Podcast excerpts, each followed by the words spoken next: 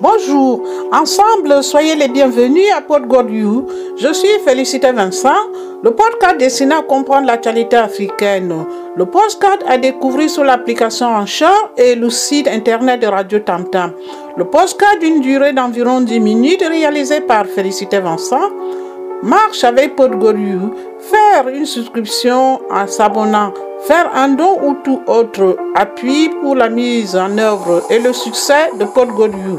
Obtenez un macaron de cœur pour afficher votre soutien autour de vous. Ensemble, merci. Je peux compter sur vous pour partager avec vos amis. Dans ce numéro, nous parlons de la chronique Le président Poutine agite le sabre d'Armageddon en confrontation avec l'Occident. La guerre en Ukraine où la Russie menace d'utiliser la bombe atomique d'Armageddon depuis la dernière guerre mondiale. Aucun autre État sur Terre n'a jamais brandi ouvertement. Le président Poutine vient de le faire en avertissant avec un ton martial dans un discours lorsqu'il qu'il avait des armes disponibles si quelqu'un ose utiliser des moyens militaires pour tenter d'arrêter la prise de contrôle de l'Ukraine par la Russie. La menace était peut-être vide, une simple mise à nu crocs que le président russe mais elle a été remarquée. Cela a suscité des visions d'un résultat cauchemardesque dans lequel les ambitions du président Poutine en Ukraine pourraient conduire à une guerre nucléaire par l'Occident ou erreur de calcul. Le président Poutine a déclaré dans son discours d'avant l'invasion jeudi matin, je cite, en ce qui concerne les affaires militaires, même après la dissolution de l'URSS, de la perte d'une partie considérable de ses capacités, la Russie d'aujourd'hui reste l'un des États nucléaires les plus puissants.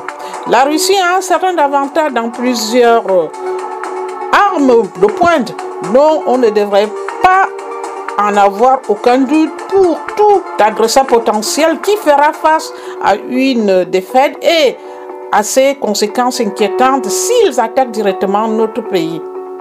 En suggérant simplement une réponse nucléaire, le président Poutine a mis en jeu la possibilité troublante que les combats actuels en Ukraine puissent éventuellement dégénérer en une confrontation atomique entre la Russie et les États-Unis d'Amérique.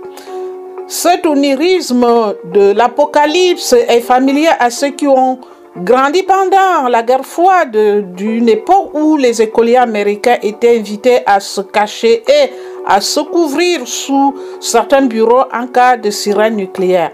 Mais ce danger a progressivement disparu de l'imagination du public après la chute du mur de Berlin et la dissolution de l'Union soviétique.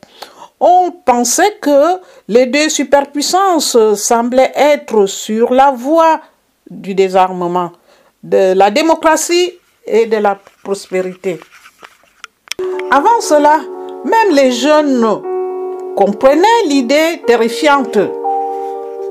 Derrière la stratégie de destruction mutuelle assurée, MAD en abrégé, un équilibre dans les capacités nucléaires était destiné à garder les mains de chaque côté hors de la gâchette atomique, sachant que toute utilisation des armes apocalyptiques pourrait se terminer par l'anéantissement des deux parties dans un conflit.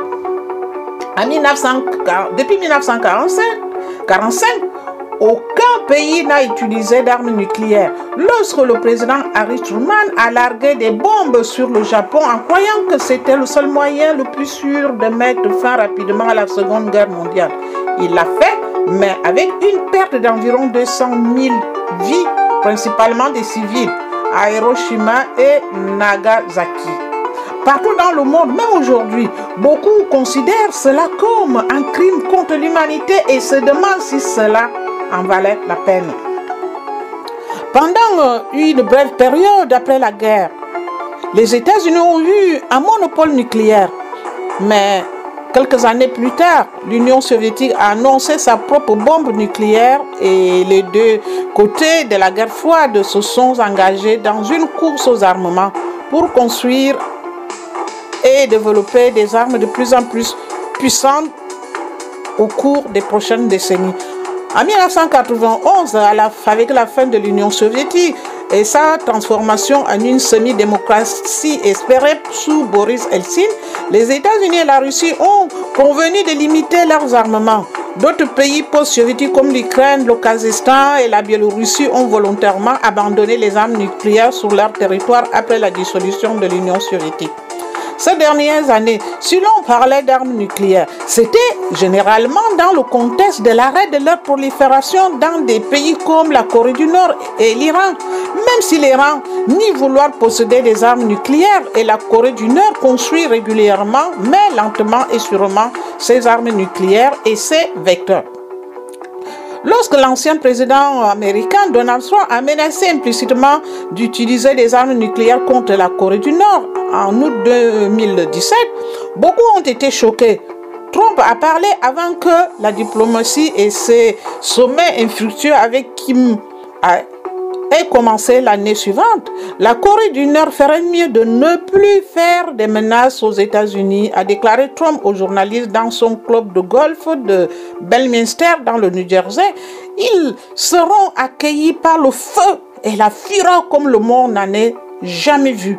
Mais l'arsenal nucléaire de la Corée du Nord est beaucoup plus petit que celui de la Russie. Même si le président Joe Biden est conscient du danger d'une guerre nucléaire entre la Russie et l'OTAN depuis l'émergence de la crise entre l'Ukraine. Dès le début, il a déclaré que l'OTAN n'enverrait pas de troupes en Ukraine parce que cela pourrait déclencher des combats directs entre les États-Unis et la Russie, conduisant à une escalade nucléaire et peut-être à la Troisième Guerre mondiale. C'était un aveu tacite que les États-Unis n'affronteraient pas militairement les Russes sur l'Ukraine et s'appuierait plutôt sur les sanctions extraordinaires pour étrangler progressivement l'économie russe. Mais l'aveu comprenait également une autre vérité. Lorsqu'il s'est agi de combattre une invasion russe, l'Ukraine est restée seule parce qu'elle n'est pas membre du traité et ne remplit pas les conditions requises pour bénéficier de la protection nucléaire de l'OTAN.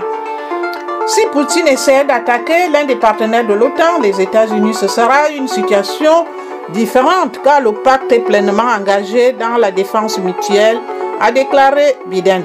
Nous, nous savons que le président Joe Biden avait déjà retiré une réponse militaire de la table. C'est pourquoi Poutine a-t-il même pris la peine de l'évoquer dans son discours? En partie, il a peut-être voulu garder l'Occident déséquilibré pour l'empêcher de prendre des mesures progressives pour défendre l'Ukraine contre la campagne est claire de Poutine pour prendre le contrôle du pays. Dans ce contexte actuel, beaucoup plus profond et semble être le grand désir de Poutine de montrer au monde que la Russie est une nation puissante à ne surtout pas ignorer. Le président Poutine a parlé à plusieurs reprises de l'humiliation de la Russie après l'effondrement de l'Union soviétique.